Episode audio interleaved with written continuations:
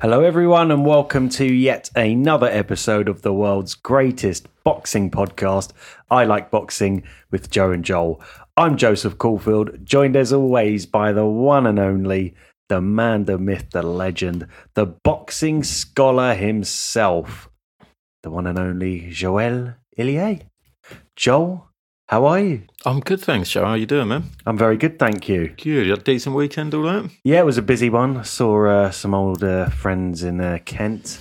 You have old So, friends. I have old friends, older than you. they look younger though. Or oh dear, It's not that bad. How was your weekend? Yeah, it was good, mate. Lots of family stuff, all that. Very nice. Good, good. And uh, you watched the boxing. Did watch the boxing. Good. I always watched the boxing. You watched it live. I had to catch up on it though. I did watch it live. I watched it live and I watched it sleepy. Well, I wasn't sleepy for Buatsi, although he made me a little bit sleepy. Yeah, we're, we're going to come to Uh, that. but, but I was definitely sleepy for um for the other one, the big one. Yeah. Right. Why don't we jump straight in? So, our boy Canelo Alvarez against John Ryder, the uh, massive, uh, well, I say massive matchup, not really a massive matchup per se, but certainly the attendance was massive 50,000 people. Uh, there to watch Canelo return, and he did what uh, we expected him to do, which was to completely dominate the fight. John Ryder, however, did go the distance, and that was a surprise because I was expecting him probably to get banged out, um, but he didn't. he took his licks well in this fight, and he came back all the time from you know when when things got tough. He he got going in that one. He showed every he showed the stuff that we always want to see from a fighter. I, I was quite impressed Yeah, by his effort, but. I think it showed what the fight was because we couldn't have possibly expected or wanted any more from Ryder in that fight. Mm. And for me, Canelo still won every round. yeah, yeah. Um, you touched on him having the stuff because in the fifth round he was put down by a straight right hand from Canelo. Well, he'd already, I think it actually goes back to the second round, Joe, because in the second round, I think it was um, the last punch of the round pretty much. Canelo just clearly just absolutely smashed Ryder's nose to smithereens. It was just split across his face. Yeah, yeah, done. And that is an awful thing to happen in a fight like that. yeah, It makes it so difficult to go on and to to do what you need to do, especially when you're fighting someone like Canelo. Really, the way to beat Canelo these days is to outwork him. yeah. It makes it virtually impossible to do if you can't if you can't breathe through your nose, especially when you've got a mouth guard in. Yeah. So it, it was a tough one for him. So from the second, he, he was fighting through adversity from them, and then yeah, that knockdown in the fifth. I mean, I I don't know what your impression was of that, Joe. That looked to me like he was knocked down through pain because it was a one-two landed square on the nose. Yeah, yeah, I just thought that was he just sort of collapsed to the to the canvas, and I thought then there is no way this guy's getting out the round, yeah, let alone getting out the fight. yeah, And so all the props in the world to him. He he he, he got through somehow. He also got hurt quite badly in the ninth as well, yeah. and again just managed to actually rally in the same round. I thought he won the rest of that round actually. yeah. So yeah. you know he he done brilliantly, and he he seemed to thrive in the occasion. That's what he rose to it. he rose to it. Yeah. He rose to the occasion, but uh, I wasn't wrong in what I said. I, he thrived in that in that environment, Mm. in that massive event. When he got to Mexico, it was clearly a huge event over there. Mm. Over here, it was a Canelo fight. Yeah. In America, it was a Canelo fight. It Yeah. was what it was. You know, as I say, we didn't expect that much. In Mexico, this was Canelo's homecoming. This Yeah. was a huge event. The guy's actually a much bigger star than I realised. Yeah, Canelo. yeah. But actually, I think Ryder, it seems, ended up a little star over there as well. That seems to be the the um, narrative of the event. Yeah, So yeah. no, it's cracking, absolutely cracking. Really, it was a it was sort of an impressive showing. It's funny actually because when uh, John Ryder went down in the uh, fifth round, I genuinely thought when I was watching the fight the next day that uh, Judge the way he looked at the corner and he and he did get up around eight or nine. He left it a little bit late. I do think it went through his mind at that moment: is this worth it? The punishment? Should I should I just quit basically, Well- or should I just showed us stuff, fight on? And I think he had that sort of moment of realization where he was like, I could go out on a whimper here, or I could try and go out on a bang. Well, he's described it as his Rocky moment. Yeah. So that's definitely what happened. I think it was there. Yeah. It, it was like he had a choice to make. yeah. Yeah. And it- it's one of those moments. What do you do in that life defining moment? Which Yeah. it is for a boxer. That's it. You know, Yeah. he's there. He's in Mexico in front of 50,000 fans with the pound for pound, a top, a top five, 10 guy Yeah. in front of him, but the biggest star in world boxing. What's he going to do in that moment of crisis? Does he crumble? Oh, we've seen it enough and we call it out. Yeah. You know, but he didn't. He went for it. He did what we want to see from boxers. You just can't can't argue with that, man. No, so fair play to uh, John Ryder, and uh, you know, a really gutsy performance, did himself proud. Canelo, as we understand, will be going on to a rematch with Dimitri Bivol at light heavyweight. It's all when I hear Eddie Hearn talking at the moment, though. It's all uh, it doesn't sound as guaranteed as it did before the fight. Yeah, Now I hear Hearn talking, and he's all going. Well, it's up to it's up to Bivol. Can he actually get down to one six eight, which is where Bivol wants the fight apparently? Yeah. because he's saying he can't get up for the fight because it was so easy first time around. okay, can't get up for the biggest payday of your career, you know. yeah, yeah. Well, we want to see it. As I say, we want to see it. But if not, what else could he do at super middle? Is there anything actually for him to do at the weight anymore? I'm not sure there is. I mean, he I totally cleaned out the division. It's whether someone moves up from middle. Probably. Yeah, yeah. Well, I suppose he's got David Benavidez is the, probably the one fight I would say I, I think he would like to see that. And I guess that would be a big, big fight Yeah. in, in Mexico. Is is Benavidez is Puerto Rican, isn't he? I think isn't he Is he Mexican, as well? Maybe he's think he might Mexican. have some Mexican blood in him. Either way, Puerto Rican or Mexican, he's uh, that's a big fight, I guess, for, for that part of the world. Yeah, yeah, Yeah. that makes sense. So let's see what happens then. Who knows? Canelo uh, doing what he does best, and yeah, putting on a, a performance. But again, fair play to John Ryder. Sorry, can I can we go back there quickly, Joe? Do you Yeah. think that Canelo's was there evidence there that Canelo has aged? Oh yeah, so I'm actually glad you brought that up, Joel, because probably the one thing that stood out about this fight more than anything was the fact that John Ryder managed to go the distance. Now, I do do not think that Canelo of three or four years ago, John Ryder's not going the distance with you, not in a month of Sundays. And I think you know the fifth round being the the, the showcase example. I think I'd agree. I Ryder was that- hurt. Yeah, the Canelo that was in there with Liam Smith, Amir Khan, James Yeah. Kirkland, these guys, he's not letting him off the hook. Yeah. I completely agree with that. I think this is maybe something, you know, he's going up and down in weight so much. It doesn't help your Mm. stamina, does it? And, No. the, and the way I look at him fight these days, I do think that he's constantly aware of his output and his stamina issues. He reminds me a little bit almost of, of the way David Haye fought for most of his career Yeah, he always had one mind on not overdoing it and not sort of collapsing. So Yeah. I, I think we got that now. We're in that stage of Canelo's career. So it'll be interesting how he fights out of it. Yeah, no, interesting indeed. Right, let's turn our attention to a fight which may have sent you to sleep, Joel.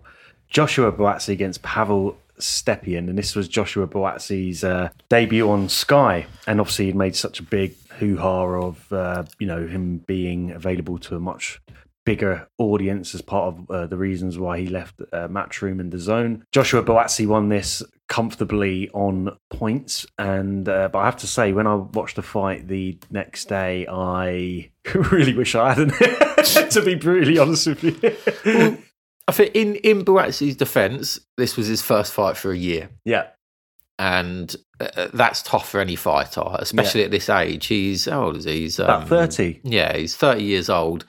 Uh, that's not good. However, on the flip side, as you say, this was his coming out party on Sky Sports. This was meant to be a showcase fight for him. This is your sort of easy first fight with a new promoter Yeah. that they give you. That it's meant to make you look spectacular. It's not meant to be a learning fight. That's not what it was. No, it shouldn't have been anyway. You shouldn't be working on new stuff in the gym. This is where you go, yeah, I'm back in the big time on Sky Sports. Let's be spectacular. There was at no point in that fight did he look to me like he was trying to force things Yeah. and really move up in level. Yeah. I mean, he didn't have a change of gear throughout, and that Yeah. was my major problem with him. He was one pace throughout Yeah. the whole fight. Okay, his jab looked all right, but not spectacular Yeah, you know, his body work looked all right, but not spectacular. It- that was all all the fight was. And Yeah. so it's a little bit. It, yeah, it reminded me a little bit of the, the problem that we had with Anthony Joshua the other week. This Yeah. was meant to be a showcase, and it wasn't. It sent us to sleep. That's Mm. the problem. All right, so Joel, what, what next then for Joshua Buatsi after that somewhat underwhelming performance? Dan Azeez was at ringside. Oh, He's yeah? on Sky. Oh, that'd be He's tasty. the British Commonwealth and European champ, is he? Anyway, He's got a few. he's got a few. he's domestically the top dog at the moment. Yeah. And we're going to go into it later on in the pod with our um, magazine lottery section, but the importance of domestic dust ups. Yes. Now, we've got two guys that I think they would combine for a really good fight. They're friends, apparently. You know, they look really friendly uh, ringside, but they also had that little bit of needle. They knew that there might be a fight coming up. Yeah. So I want to see that fight. That's what I want to see. I want to see Buatsi against Azeez. That would spark life into that Sky Sports like heavyweight Yeah. stuff going on at the moment. Definitely. Do, do you think that will happen next? Then, I mean, actually, when you think about it, that's Yeah. probably probably the the fight to make. I do because where else he go? If you look at the rankings, there he's not going to fight Beterbiev at the moment. He could have fought him in this fight under the Matchroom banner, and he Mm. decided not to. Dimitri Bivol is going to be fighting Canelo Yep. probably next. Um, Callum Smith is looks like he's fighting. Beterbiev. um, and we'll go into that a little bit. I don't. A lot of people seem to be giving Callum Smith a chance. Yeah, I know that's not what we're talking about, but this baffles me. But anyway, Yeah. um, you know, Anthony Yarde is with BT, so that's not going to happen. Yeah. He's not going to have a rematch with Craig Richards because that would have been under Matchroom where they Mm. both were. So I don't really see where else he goes. Yeah. No, fair enough. Um, hopefully, he goes somewhere. The uh, performances might be a bit more exciting. no offense, Josh. And how could it not be exciting against Dan Azeez, eh? He's always going to bring the action, man. He's bringing the fight. It'll be Dan bringing the excitement and Joshua bringing the uh, snooze fest. Anyway, so we go. Right, let's get on to the news section. And uh, Matchroom have made two major signings. Firstly, the welterweight belt holder Regis Prograis, who we're big fans of. And secondly, and Joel thinks possibly more significantly, the Cuban amateur great Andy Cruz. So look, mate, Cruz is the reigning Olympic lightweight champion. He's Mhm. three-time world amateur champion. Mhm. He's one of the true great amateurs of all time. Yeah. and he's just turned pro. So How old this is is, huge news. I think he's 27 years old. so Okay, he's so not that old. He's young, still yeah. got he's still got probably six, seven years at Okay. top level. He's been banned from the Cuban team. He was banned because he he tried to defect a couple of years that. ago. Do you remember we yeah. covered it on this? It was about Yeah. 18 months ago, I think, a year, 18 months ago. Um, so he failed failed defection. Uh, he's now got out. He's got his visa to the US. It's going to be big news. This. Um, he's a beautiful stylist as well. He's Mm. known as the dancing boxer in Cuba. Yeah. He, but he's only got nine stoppages in 149 amateur bouts, Joe. Oh, really? Wow. Yeah, so he's. I, I think he is He's like great Guillermo. Rigondeaux, isn't he? I think he does. To be fair to him, he's a little bit more fun to watch than Rigondeaux. I don't Yeah. think he's going to be quite that sleep-inducing, but yeah, he's he's not your. He's he's he's he's not your your wham bam thank you ma'am type Yeah. type fighter. Although, having said that, the amateur uh, fights will be far fewer rounds, and Yeah. you never know. He may just, he might actually take to the pro game, pro game and be able to He might do. show his power in the later, you know, rounds of fights. Who He might do, and he's he's starting off in a ten rounder. Yeah. I think in June. I think they're sticking him straight in in June in a ten rounder. So they, they obviously want him. Eddie Hearn's been saying that they want him in title fights ASAP. They Yeah? think he can sort of beat anyone straight away. Oh wow. So we'll see. Maybe we're, they're going to go the Lomachenko route. yeah. Yeah. No. True. That's a that's a good idea. Yeah. No. Wouldn't be interesting if he wins like a when how So Lomachenko won a title in his third fight. He Okay. lost his title. His, his title. So he Lost his fought a ranked. He no. He he won his first fight. He fought a ranked opponent in his first fight. He lost his second fight Yeah. against Orlando Salido. Yeah. Yeah. who I actually still had him winning the fight, but Salido fought the most dirty pro fight. It was, it was the perfect fight for Salido to fight. Fair play to him. Yeah. And, and it taught Lomachenko a lot. But it was his third fight. He, he won in his first fight against uh, Gary Russell Jr. Okay, so uh, there we go, Andy Cruz. You've got you've got, Got to do that it in to beat. two fights. uh, anything to say about Regis Prograis? Well, I think it's a great fight signing by Matchroom. Prograis's been sort of in the wilderness for years, really, since his fight with Josh Taylor. Even though he's picked up a belt at like welter, he, he Yeah. beat Zepeda a few months back. For the belt, but really he should be one of the top names in the sport. He's a really engaging personality. He's a great boxer. That fight with Josh Taylor a few years back could have gone either way. That was a real sliding doors moment. If he'd won that, his career is completely different. Josh Taylor won it, and his career has absolutely taken off. So I think that it, it's a big signing, but he is in his early 30s now. Um, he's going straight in. They've got him a fight booked against the Australian contender Liam Paro on, on June 17th. Oh, right. And that's going to be in Rougarou's hometown of New Orleans as well. So it's a a good start for him, I think, on on on design. Nice, nice. Right, let's move over to our boy Gervonta Davis. Following his fight last week, he's been handed a sentence of 90 days home detention, 200 hours community service, and three years probation for the hit and run incident in 2020. So I'm correct. He hasn't been sent to prison. No, just he's got to stay at home for 90 days. he's got a, a suspended sentence. Well, I think it's clear that he's not in prison, so he got he got a good result there, considering all the misdemeanors he's been running up over the years. He did, but Joe, three years probation. I mean, surely he's not surviving that. Knowing him, I mean, he's got a stretch coming, mate. I, I just cannot see him staying out of trouble for three years. That's in fact, point, I, I might get in touch with Paddy Power see if I can stick a little special on. got got the odds on that. yeah, no. Uh, good luck, Gervonta Davis, avoiding any more trouble for three years. we'll be watching with bated breath. right, Amanda Serrano against Heather Hardy is set for a rematch of their 2019 encounter on the undercard of Jake Paul versus Nate Diaz, which is scheduled for the 5th of August on the Zone pay per view. Joel, anything to say? Well, Heather Hardy is a former belt holder at featherweight, but she's well past her best now. But Yeah. she's pretty and has a good name. Yeah, Um, she's sort of unsuccessfully dipped her toes in MMA waters recently as well. Also, this is actually, as I say, it was a rematch. Um, Serrano beat Heather Hardy for Hardy's featherweight belt a few years back. Convincingly? So- yes. Ah, okay, fair enough. I mean, both of them. Amanda Serrano's on the slide now as well, but I'm I'm imagining Serrano would be a massive upset if she lost this fight. Yeah. Yeah. All right. Um. So Top Rank have won the purse bid for the Arta Beterbiev Callum Smith fight. You mentioned earlier, Joel, that quite a few people think Callum Smith has a chance, which is a bit strange. He is a bit strange when you look at it in the context that the only time he's really stepped up in class hugely uh, to this level was against Canelo Uh, a couple of years, but a few years back. What was that in 2020? Now I think it was. Yeah. and he was thoroughly outclassed for every second of every round in mm. that one. So I, I don't really see where this is coming from. Yeah. Yeah. No, I mean, I I see him having no chance really of winning this fight. And I'd be surprised if Beterbiev doesn't stop him either. And that might be a bit.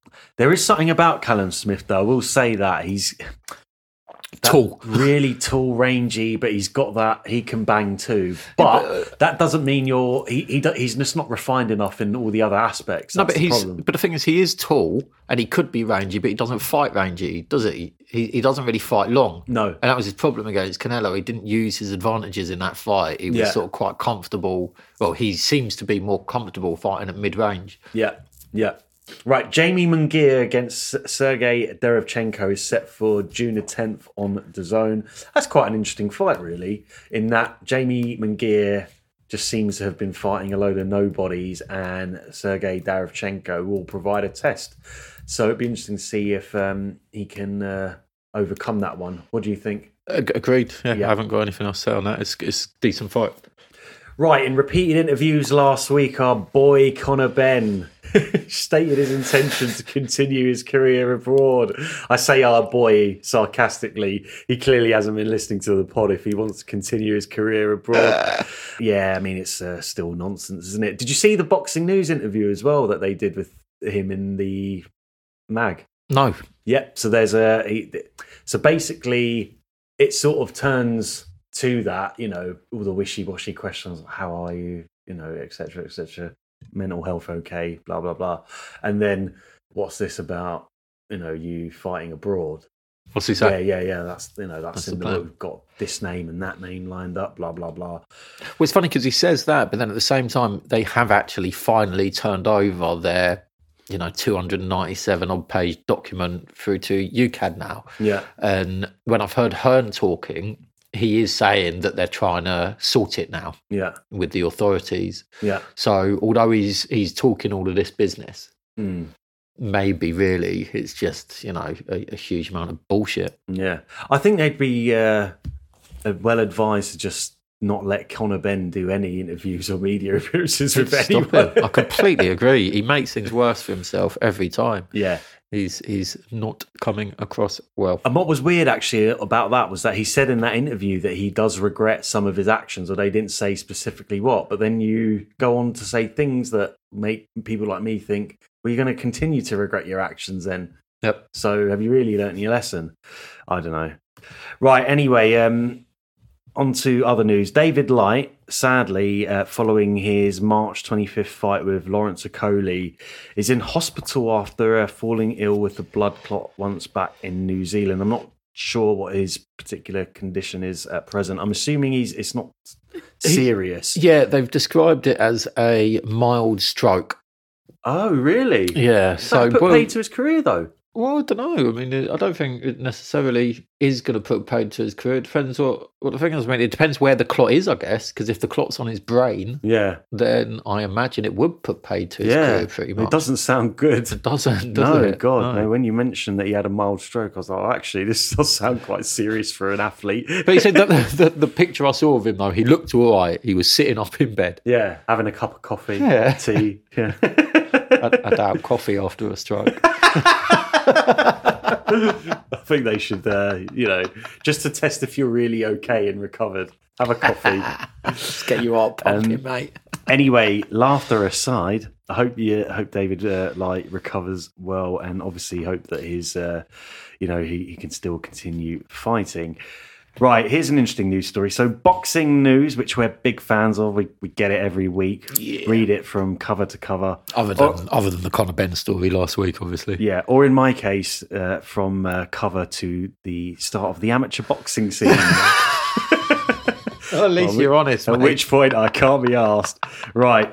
So, Boxing News has a new owner, and this is media company ID Boxing, and uh, they've obviously been making huge waves in boxing. Uh, particularly, their social media content is truly excellent, and uh, it seems like it's a, a, a good a good move for Boxing News in terms of maybe uh, reaching out to more non-traditional ways of growing your audience social media really i think that's probably what the Yeah. acquisition is is aiming to to achieve So Matt Christie, editor of Boxing News, has said that really he's been trying to modernise boxing news for a while now in terms of getting more content online. yeah But that their traditional paymasters who are print media just didn't really. I, I, I think it just wasn't their thing. yeah They didn't have the knowledge, expertise, Yeah. and um, uh, infrastructure yeah really to do that. And so this is a much better fit. We all know, anyone listening to this knows that really we follow boxing now online. It's Yeah. YouTube, it's Facebook, it's Twitter, Yeah. it's whatever, however you consume your stuff. And boxing news, it's the oldest boxing mag in the world, oldest boxing media in the world, and it has to now move with the times. Yeah. And it's doing it, it needs to do it. This is it seems like a great move. So basically ID Boxing is now going to be known as Boxing News yeah and their social media is going to be known as Boxing News Plus. yeah And I imagine a lot of the boxing stuff that's on Boxing News online now is going to be going through ID Boxing. Yeah. yeah, is is how it needs to go. This is this is a good move for for Boxing News. I'm really excited about it. yeah well, Matt Christie was really excited about it and happy about it. Mind you, he would be, can't really be the editor of a newspaper that's just been acquired and say, this is terrible. is terrible the worst thing that's ever happened. But no, it does look like it's going to be a good move. I just, you know, and, and also having seen some of ID Boxing's content, they're also not the sort of media organization to water down or, you know, they'll confront the difficult issues and, and there are many in boxing. So I mm. think, you know, that's good. They seem to have been acquired, you know, by a company that represents the same sort of values as what they do. So that's, Absolutely. that's good. Right, Matchroom and the Zone will extend their US and Mexico broadcast deal. Joel, anything to say about that? Expected. Yeah. And uh, oh, here's an interesting story. Ryan Garcia and his trainer Joe Goossen have split following Ryan's loss to Gervonta Davis last week. This is such a funny one in the sense that there does seem to be a thing these days where, particularly with maybe higher profile boxers, where if they lose, the trainer seems to get elbowed out the door. And you hate this, didn't you, Joe? I don't like it at all. Well, he hasn't even been with Joe Goossen long. How on earth you expect? How on earth do you expect uh, a really good trainer to make a difference if you're not actually willing to put the hard yards and graft and time in with? So, I do think this is a more uh, getting rid of the trainer to maybe save face and get lends more weight to the excuse of well, it, you know, maybe things weren't right in camp. I don't like it. Joe Goossen clearly understands and follows and agrees with you on that trend because he said after he said, "Well, we all knew that was going to happen, didn't we?" Yeah, yeah, You know, so he he knew Yeah. that Ryan Garcia was just going to try and uh, have a little scapegoat here. yeah. It's it is what it is. What the major boxers are doing at the moment. Yeah, and I have to be consistent because I've been critical of Anthony Joshua for doing it, but I just don't like it. I just think no, have a look at yourself. You were terrible. Yeah, li- listen to Mr. Consistency over there, King Roy. Yeah. right, the Kinahan of the week.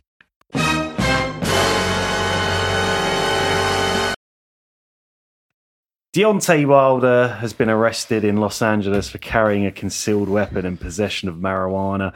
Now, I have to say, we've put this slightly uh, tongue in cheek as the Kinahan of the week because nothing's really, no uh, preposterously ill advised behaviours happened in boxing this week. People have been quite well behaved. It's been a weird one, isn't it? Yeah, yeah.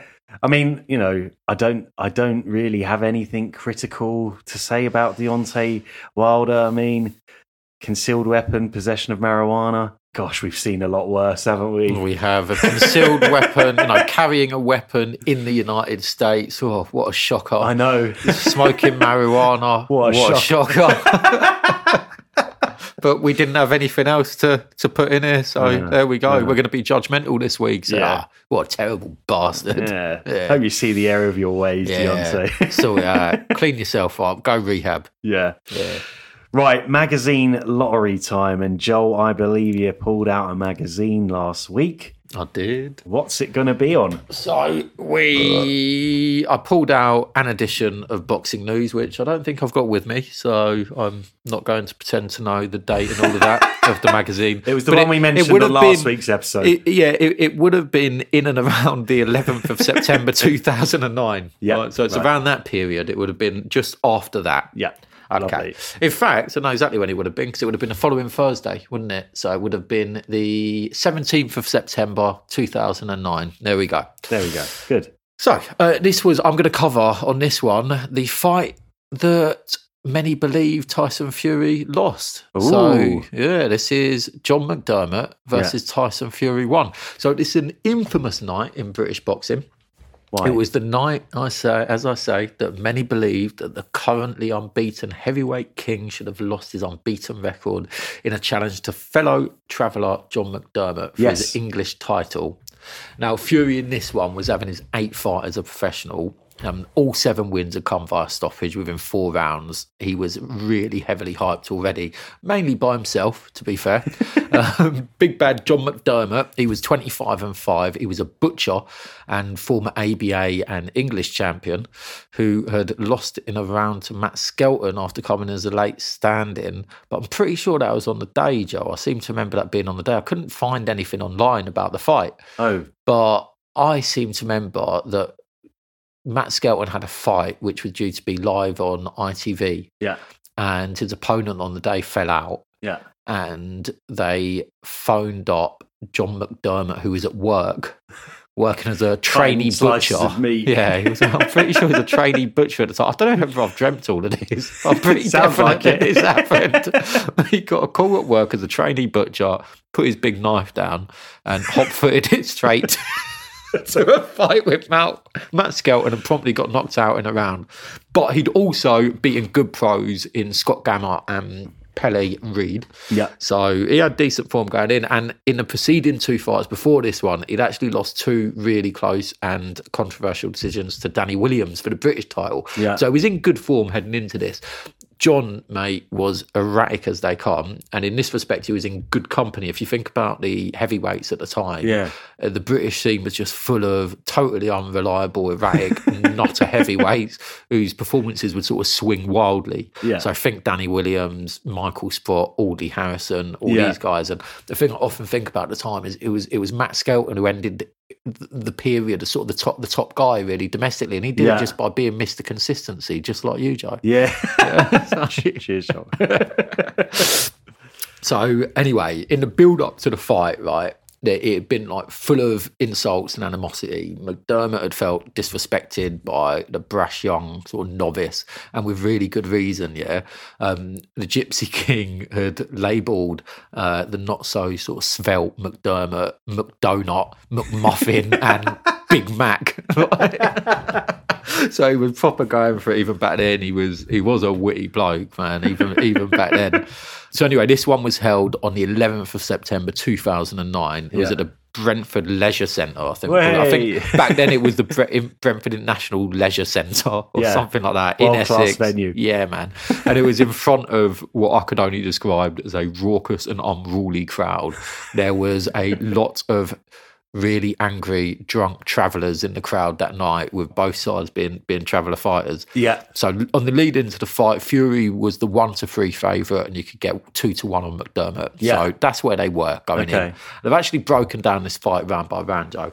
It was an absolute bloody classic domestic dust up. This Yeah. one, yeah. Yeah. Round one, both fighters just come flying out of the blocks. Yeah, Fury was pumping out the jab for the whole round. McDermott feinting, stepping in with hard right hands, and they were connecting. Yeah. Um, it was a brawl from the outset. This one, and after the bell rung at the end of the first. Tyson actually just stuck nothing, and McDermott Oh, yeah, he reacted. did. Yeah, yeah, he yeah. weren't having it. I remember mate. that. Both corners spilled into the ring. It was tasty straight away. I thought it was a really difficult round to score, and I actually scored the first 10-10. Yes. Yeah. Round two, Fury again throwing lots of jabs and generally just throwing punches with abandon. Uh, McDermott was looking to close the gap. His whole game plan was just getting his feet in close and land hard, landing hard punches. And a minute into the round, he landed a huge left hook to the chin of Tyson, which Fury took well. And I thought that that was an early indication of the type of chin that Fury has. Yeah. Yeah. Uh, both landed a lot of punches. Fury the high volume and McDermott slightly more eye catching. What do you like really in this one? Sky liked Big Bad John for the second round running. I like both of them again. Again, Joe, this is really rare, but I've given the first two rounds now 10 10. I couldn't split them on either. Yeah. Uh, round three, Fury changes his game plan up. He wants to keep this long, and that is his, his whole thing. He boxed beautifully for a novice, mate. Yeah. Uh, he clearly won, in my opinion. Um, Jim Watt on commentary thinks differently, and that's a common theme in this fight. And that one I give to Fury. Yeah. Round four, McDermott, he was straight out the gate. He was pouncing on Fury, clearly under instruction not to give Fury space like in the previous round. This round was a brawl, mate, which suits McDermott. Yeah. And so McDermott, I gave him that one. Going into the fifth round for the first time in Fury's career here. And these first four rounds were fought at a more ferocious pace than any of those fights were fought at. Yeah. Right. But this round was actually fought cleanly and in good spirit. Both were boxing quite well and landing. McDermott's overhand rights, though, over the guard of Fury, won it for me. They touched gloves at the end of the round. They're beating respect into each other here, mate. Yeah. This is good. 10 9 to McDermott. Round six. Fury thinks better of the respect. He touches gloves at the start of the round. then he just launches and he that right hand. And he transitioned Yeah. that touch perfectly into a stiff jab to the face. And and it was it wasn't booze from the crowd. They went ooh, like that. It was tasty, mate. And, and Fury, I thought in that round, he boxed well off the jab to win that one 10-9. Yeah.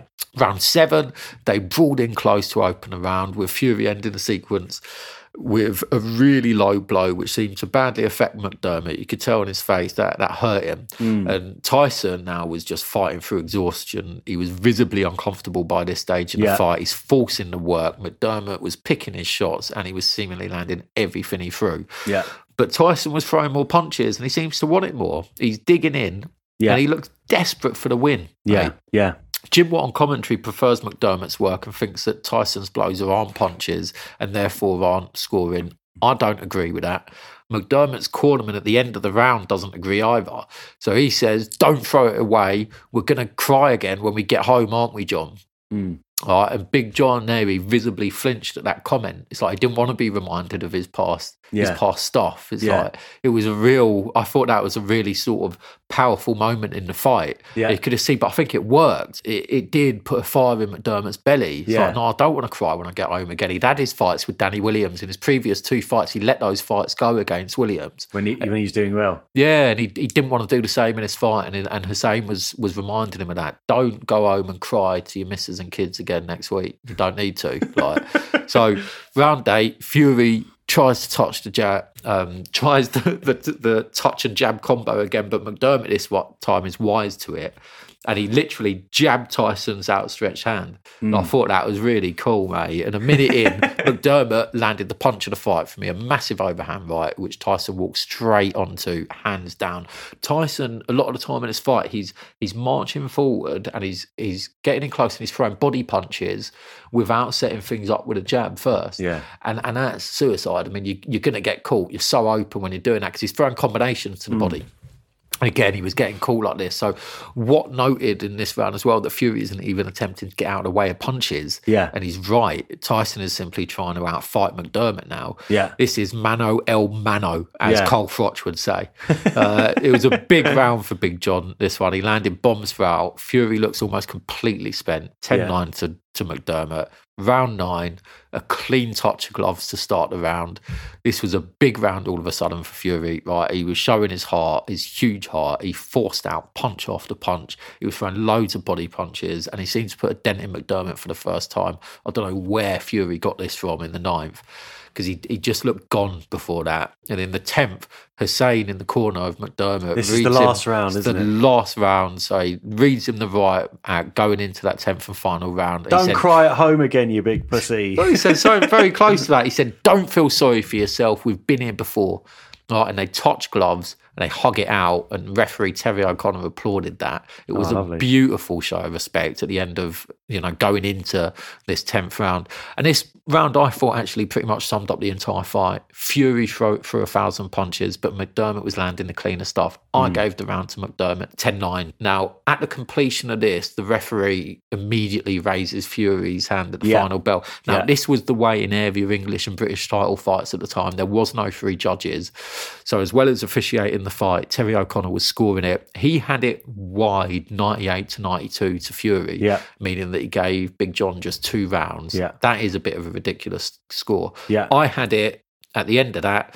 If if you haven't been keeping in touch there, uh, listeners, um, I had it 96 96 with those first two rounds drawn, Yeah. which, to be fair, real judge would never give two rounds drawn in a fight, let alone the first two rounds. Yeah. But in defence of my score, in Boxing News actually split the first two rounds, so I think that's all right. Yeah. Yeah, that's Yeah. perfectly reasonable.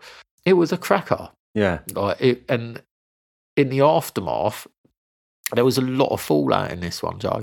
Yeah. So it seemed that everyone ringside scored it for McDermott. Yeah. Um, Claude Abrams, who was the editor of Boxing News at the time, and where we we've read the review of the fight from from this week's magazine Lottery, he said he didn't speak to anyone in attendance who scored it for Fury. Yeah. Jim Watt on commentary scored it 96 94 McDermott. David Haye had it wider. He, he scored it by four rounds to McDermott. Let's not Listen to David too Haye. much about David Haye's card. You know. David Haye doesn't exactly like uh, Tyson Fury either. Fair play. You, but you, you thought that um, Fury won this. You didn't score it, but your impression was Yeah. that Fury won it, right? No, I when I watched the fight yesterday, the real thing of the fight was basically yeah Fury's work rate against John McDermott's cleaner work. But I just thought that when when I was just watching the two of them boxing, it was obvious that Tyson Fury was on another level as a you know just boxing skills wise. Even then, he had you could see the makers of that really that world class jab mm. pumping it out.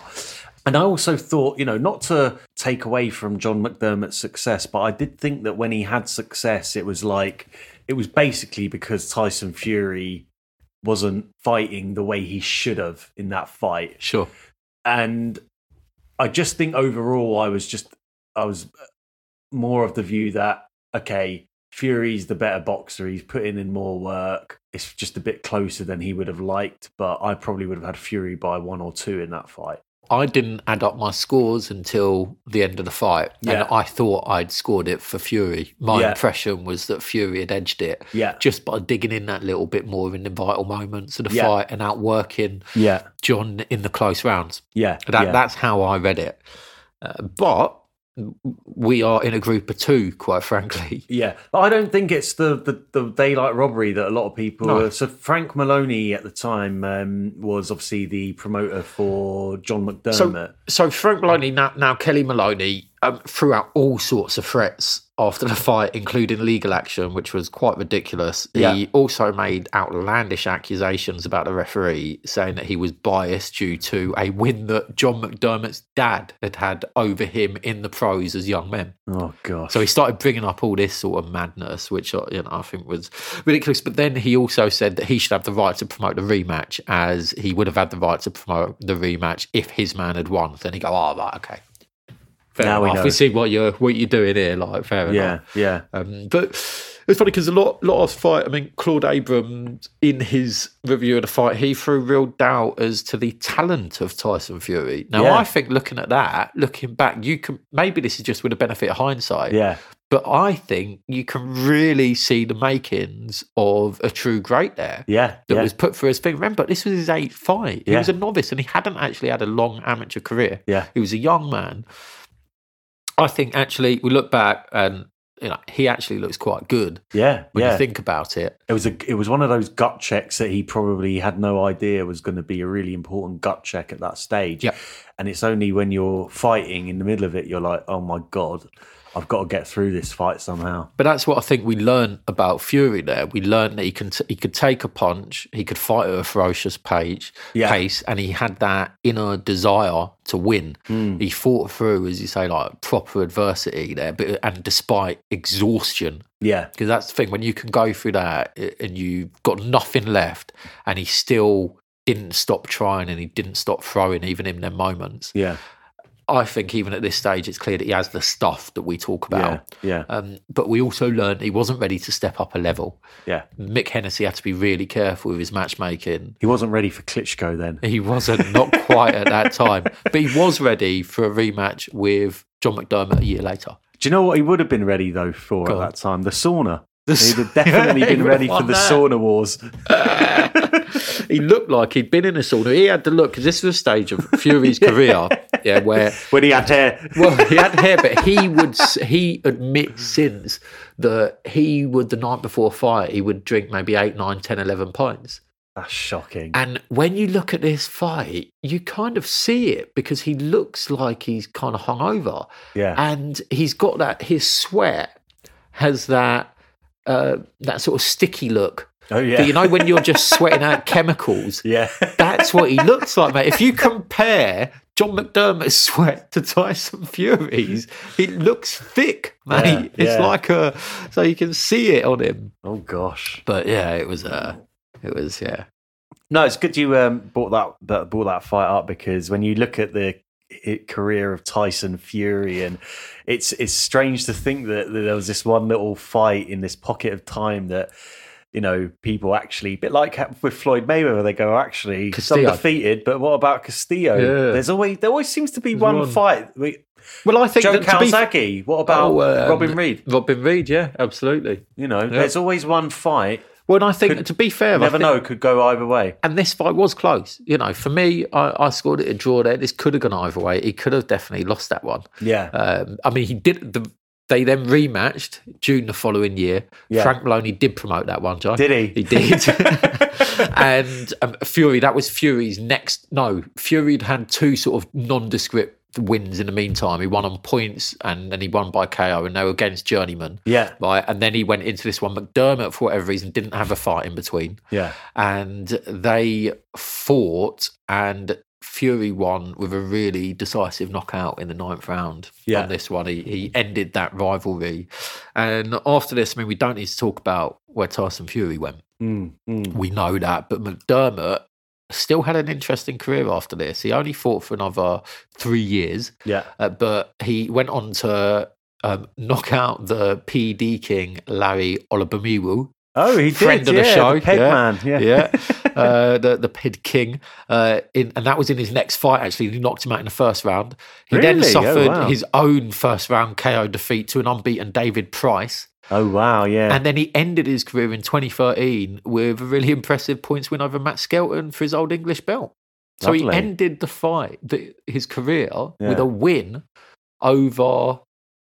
You know, a guy who was former British champion had good success, Matt Skelton at the time. He's a good fighter, John McDermott. yeah, he was Got a good pedigree. fighter, mate. He was. And then last I heard him, I, I saw an interview with John McDermott, I think a couple of years ago now. And off memory, he was working the tracks, mate. He was working train tracks. Oh, okay. So that's where he Oh. ended up. But what an interesting career, eh? Yeah, yeah. Have you got the stash of magazines for me, Joel? I do. All right, I'm going to pick out my uh, my edition. Right, I have pulled out an edition of Boxing News dated the 8th of December 2006, and on the front cover is Scott Harrison, and the headline reads "No place for a fragile mind."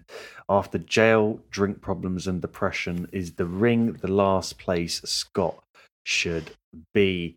And for any of our listeners who don't know, Scott Harrison was a world champion fighter who, like many other before him, had his demons. So that's, this could be an interesting Mm. story. Definitely. I shall have a look at uh, this edition, see what's in there. We also just just so everyone knows, we've got Winky Wright on the front cover as well, with uh, and also Miguel Cotto. So uh, yeah, and also the other Harrison Audley fighting to save his career. That's Unlikely, i I'll do a piece on that.